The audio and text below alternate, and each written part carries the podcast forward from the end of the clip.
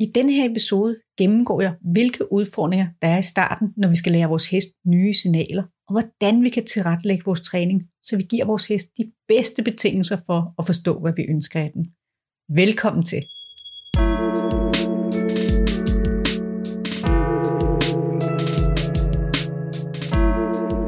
Mit navn er Christina Hollenbæk fra Ride Kunst med jeg underviser rytter i, hvordan og hvorfor de skal træne med logiske trin for trinøvelser, så deres heste lærer at bevæge sig i både fysisk og mental balance for lette hjælper. I min podcast giver jeg tips, tricks, inspiration og logiske forklaringer på indlæring og sunde bevægelser, som du kan bruge i din træning. I vores arbejde med hestene indlærer vi løbende nye signaler, nye kombinationer af øvelser og vi finpusser bevægelserne i takt med, at hesten opnår mere svidighed og styrke. Men i starten kan det være en udfordring at stå alene med sin hest og være i gang med at lære det nyt signal. Man kan nemt blive i tvivl om, man gør det rigtige, hvad man skal kigge efter, og om hesten overhovedet forstår det, man forsøger at lære den. Det kræver meget rutine og erfaring at være knivskarp i sin indlæring. Men hvad er rutine og erfaring, udover at man har trænet mange heste? Både hestene og vi skal igennem processen af lære og lære. Og hvis vi ikke kommer igennem den fase, så er faren, at vores træning bliver middelmådig, og vi ender med at skulle holde hesten fast i formen og bære den rundt, fordi den ikke forstår vores signaler. I denne her episode vil jeg først fortælle om forskellen på en hest og rytter, som endnu ikke har lært at lære, og en hest og rytter, som har lært at lære. Så vil jeg fortælle om, hvordan du helt konkret kan lægge en plan, så du kan nå dit mål. Jeg fortæller blandt andet om mål og delmål, hvordan du deler dine signaler op, og hvad døre er, og hvordan du lukker dem. Cocktailen, hvor både hest og rytter endnu ikke har lært at lære, har tit rigtig dårlige odds for at lykkes. Men hvis rytteren har en solid plan og arbejder efter en fast struktur, så er der en større chance for, at hun kan hjælpe sin hest og komme igennem processen. Derfor har jeg lavet et arbejdsskema, som du kan udfylde til hvert signal, du vil lære din hest. Skemaet er som en opskrift, og det vil hjælpe dig med at være konsekvent, og det vil hjælpe dig med at have svar parat på de spørgsmål, der naturligt vil dukke op undervejs i indlæringen. Linket til skemaet ligger i shownoterne lige under den her episode. Jeg har lagt både et tomt skema og et udfyldt et, som du kan bruge som inspiration. Jeg vil starte med at gennemgå, hvad der kan kendetegne den endnu uerfarne rytter, der skal starte med at lære sin hest et nyt signal. Rytteren har typisk tunnelsyn og kan kun se en lille del af hesten, og kan ikke se eller føle, hvad der sker uden for deres synsfelt. De flytter for eksempel bagparten og lægger ikke mærke til, at deres hest går frem. De føler, at de famler i blinden i forhold til deres mål, og de er usikre på, om de skal sætte kravet op eller ned til deres hest.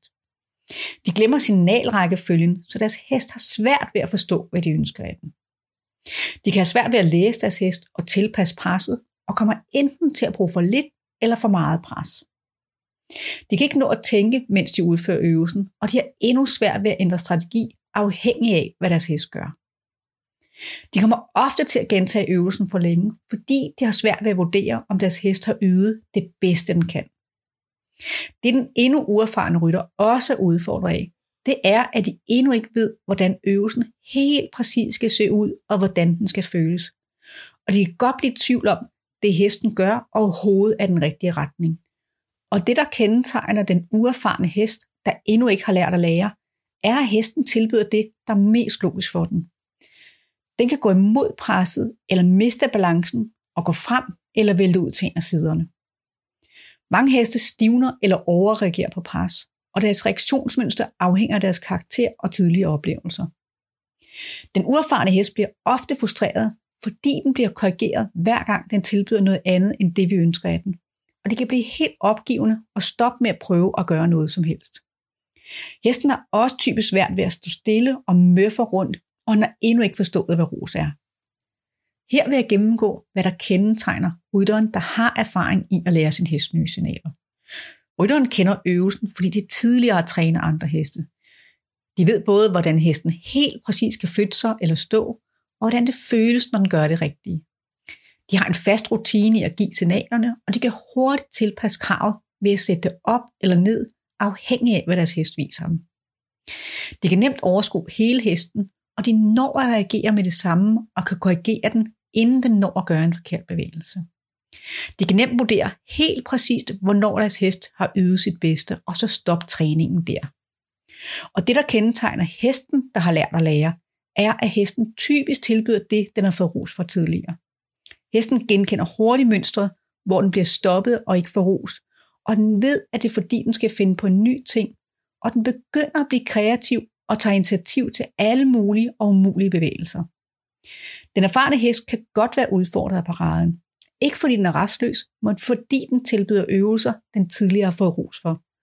Der er altså meget stor forskel på, hvordan den erfarne og den uerfarne rytter træner.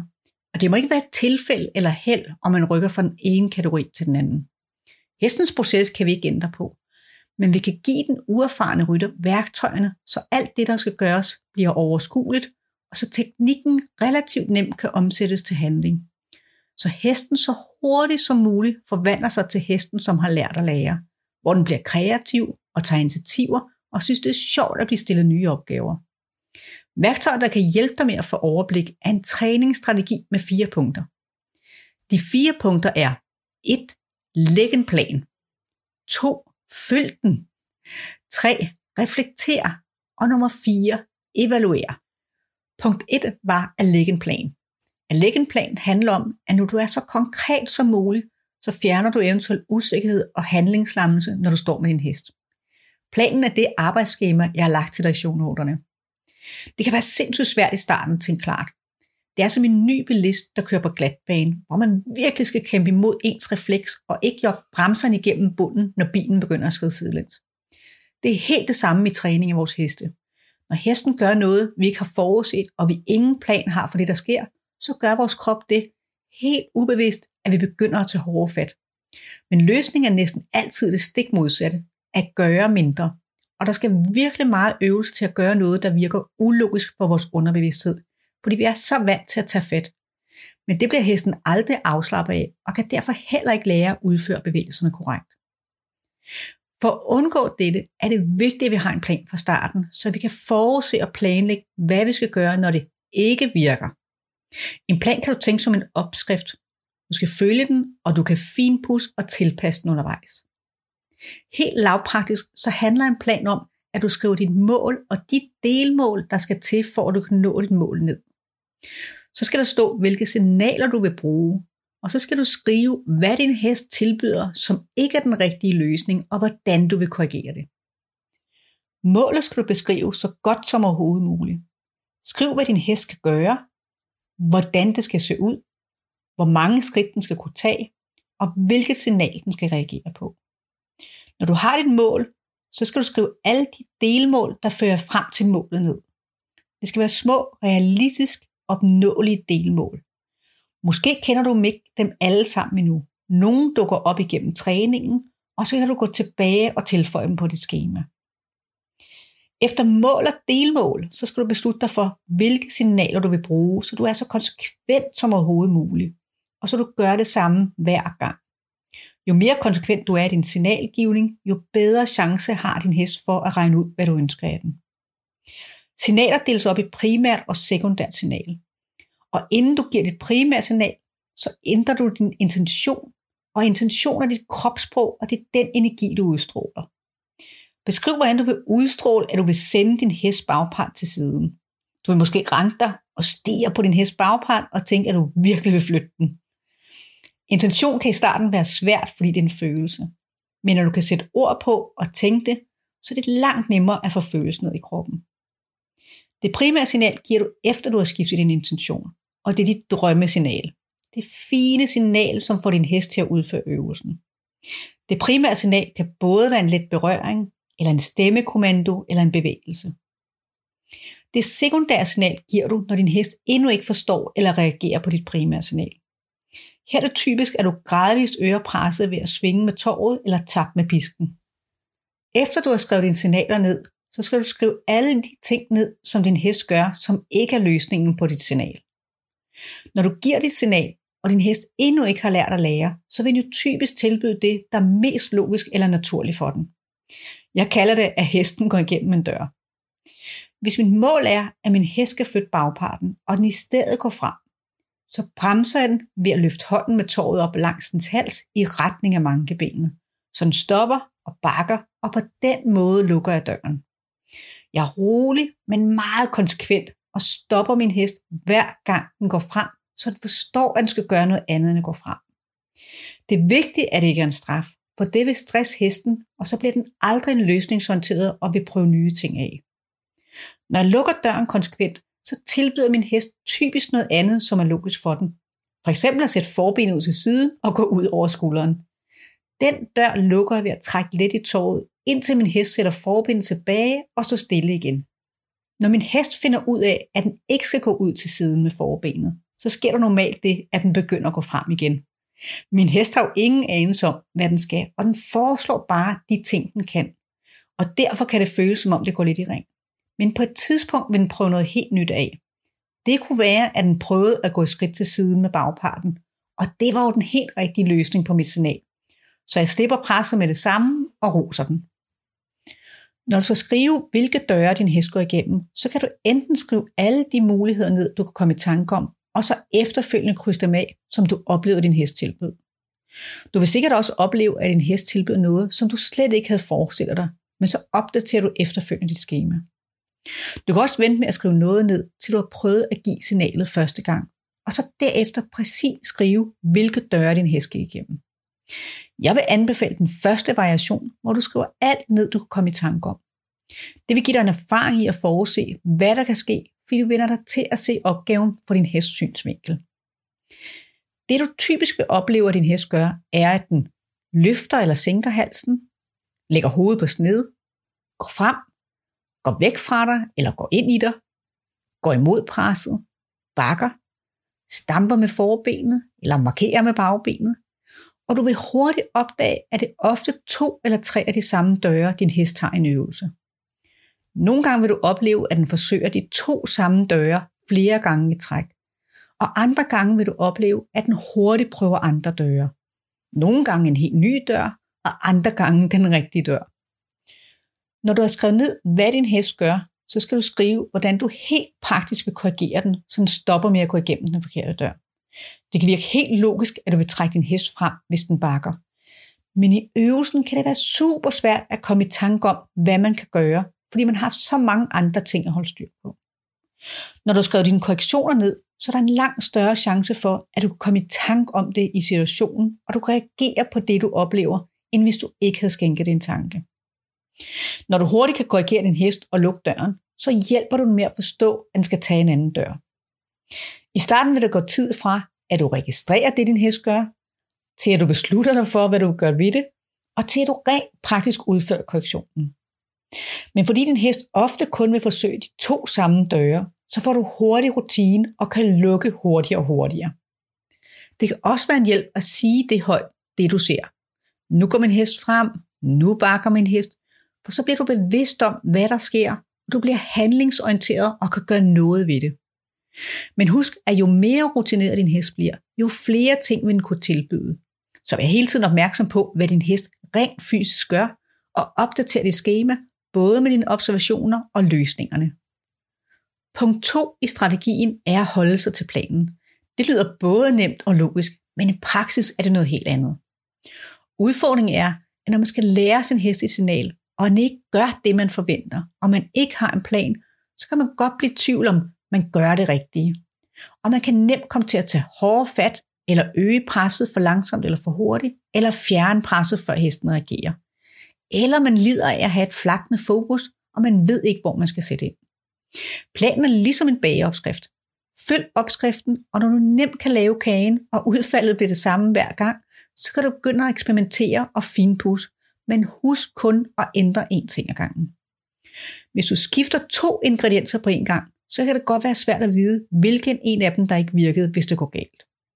Så når du nemt begynder at kunne give signalet, og du kan huske opskriften uden at skulle kigge på dit schema, så kan du for eksempel eksperimentere med dit kropssprog, eller hvordan du øger presset, eller hvor lange pauser, der bedst passer til din hest, eller antallet af skridt. Hvis du eksperimenterer for tidligt, så vil du sikkert opleve, at din krops gamle vaner ubevidst begynder at tage over, og du kommer til at korrigere med dine reflekser. Typisk vil du tage mere fat eller slippe kontakten, før din hest når at flytte sig. Hvis du oplever, at dine reflekser tager over, så går du tilbage til din plan og følger din opskrift, indtil den sidder helt fast på ryggraden. Punkt 3 i strategien er at reflektere. Det gør du efter hver øvelse, du har gennemført. Det er umuligt at nå at tage stilling til noget som helst midt i øvelsen, men det kommer med erfaring. Men her i starten skal du give dig selv en pause og gennemgå, hvad det var, der lige skete. Vi kan intet ændre eller forbedre, hvis vi ikke er opmærksomme. Så start med at se øvelsen, som du lige har gennemført for dig. Hold du din position? Gav du signaler, som du har planlagt? Hvad gjorde din hest? Hvilke døre tog den? Og hvilket resultat endte de med? Det kan være en stor hjælp at optage sin øvelse, og så gennemgå den i tankerne først, og så se den på videoen efterfølgende. Og se om det, du kunne huske, stemmer overens med virkeligheden. Man kan i starten nemt blive overrasket over, at det på optagelsen kan se helt anderledes ud, end det man selv nåede at registrere. Med øvelse vil du opdage, at det du registrerer er det samme som på optagelsen. Som det sidste under punkt 3 skal du give øvelsen en karakter fra 0 til 10. Dit udgangspunkt, før du starter med at lære din hest signalet, er 0. Så derfor er alt over 0 en fremgang i starten. Når du skal give karakteren, er det ud fra det delmål, du har besluttet dig for at træne på. Karakteren er subjektiv, så det er din mavefornemmelse, der skal afgøre det. Men jo hurtigere din hest udfører bevægelsen, og jo mindre pres du skal bruge, jo højere karakter kan du give. Hvis du udfører samme øvelse tre gange i træk uden en lang reaktionstid, så er din hest på eller tæt på en tiger. At give karakter er en rigtig effektiv måde at lære at genkende kvalitet på, og til at få en idé om, om ens plan virker. Når du reflekterer over, hvad der skete, så går du videre til punkt 4, som er at evaluere. At evaluere handler om, hvad du vil ændre til næste gang. Det er vigtigt, at når du bliver bevidst om, at der var noget, du ikke gjorde rigtigt, at du ikke slår dig selv i hovedet og tænker, at du gør alt forkert. Der er ingen, der gør alt rigtigt i hverken første eller tiende forsøg. Så når du opdager, at du lavede en fejl, du lå måske din hest gå for mange skridt frem, før du nåede at reagere, eller der kom rod i rækkefølgende signaler, så er det fordi, du forsøgte. Og fordi du nu er bevidst, kan du ændre det til næste gang. Der er virkelig meget læring i at forsøge, men det er vigtigt at evaluere, så fejlen ikke sætter sig til en dårlig vane. Under punkt 3, reflekter, bliver du opmærksom på, hvor du var kommet til at afvige fra din plan, og du gav din hest en karakter for udførelsen. Nu skal du beslutte dig for, hvad du vil gøre anderledes næste gang. Hvis du bliver bevidst om, at du kommer til at gøre mange ting, der afviger fra planen, så fokuser eventuelt kun på at forbedre en eller to af punkterne. Det du skal tænke på, det er, hvordan du kan blive bedre, så din hest kan få en højere karakter næste gang du giver signalet. Du vil sikkert opleve, at der er nogle vaner, der er svære at slippe af med. Men husk, så længe du er bevidst, så kan du også ændre dem. Så det er et spørgsmål om at være vedholdende og tålmodig. Og her til sidst en lille opsummering. Din plan er som en ny bageopskrift. Følg den i starten ned til punkt og prikke. Og når du kan mærke, at du nærmest kan den i søvn, så kan du begynde at være fleksibel, imens du udfører øvelsen. Du vil helt sikkert opleve, at du pludselig begynder at korrigere din hest langt hurtigere, uden at du tænker over det. Og du kan nemt tilpasse styrken af dit signal til din hest, fordi du kan nå at læse den, imens du giver signalet. Men hvis du oplever, at du føler, at du kommer lidt på glatbanen igen, og du føler dig usikker, så gå tilbage til planen og følg den. Vores nervesystem kan spille os en masse tricks, og der skal en del gentagelser til, før den stopper helt med sin ofte underlige og ubrugelige reflekser.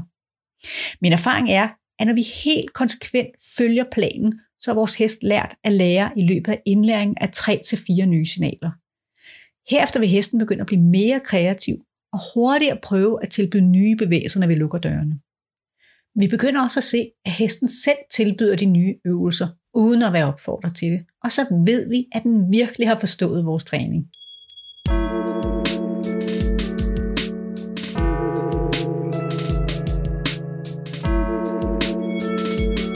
Tusind tak, fordi du lyttede med. Mit fokus i denne episode har været på, at når vi lærer hesten et signal i starten, så handler det ikke kun om, at den skal lære at udføre en bestemt bevægelse på vores signal. Men vigtigst af alt, at den også lærer at lære. Det er, når hesten bliver opmærksom, nysgerrig og tager initiativ, af vores samarbejde virkelig kan begynde. Hvis du gerne vil støtte min podcast, så må du meget gerne dele den med andre, du tænker, der vil få glæde af den. For at få det nyeste fra mig, er du meget velkommen i min lukkede, men gratis Facebook-gruppe, Ridekunst med lethed, trin for trin fra nemme grundøvelser til samling, eller se mere på min hjemmeside ridekunstmedlethed.dk. Jeg har lagt alle link i shownoterne lige under episoden her. Tak igen for at høre med, og vi lyttes ved. Hej hej.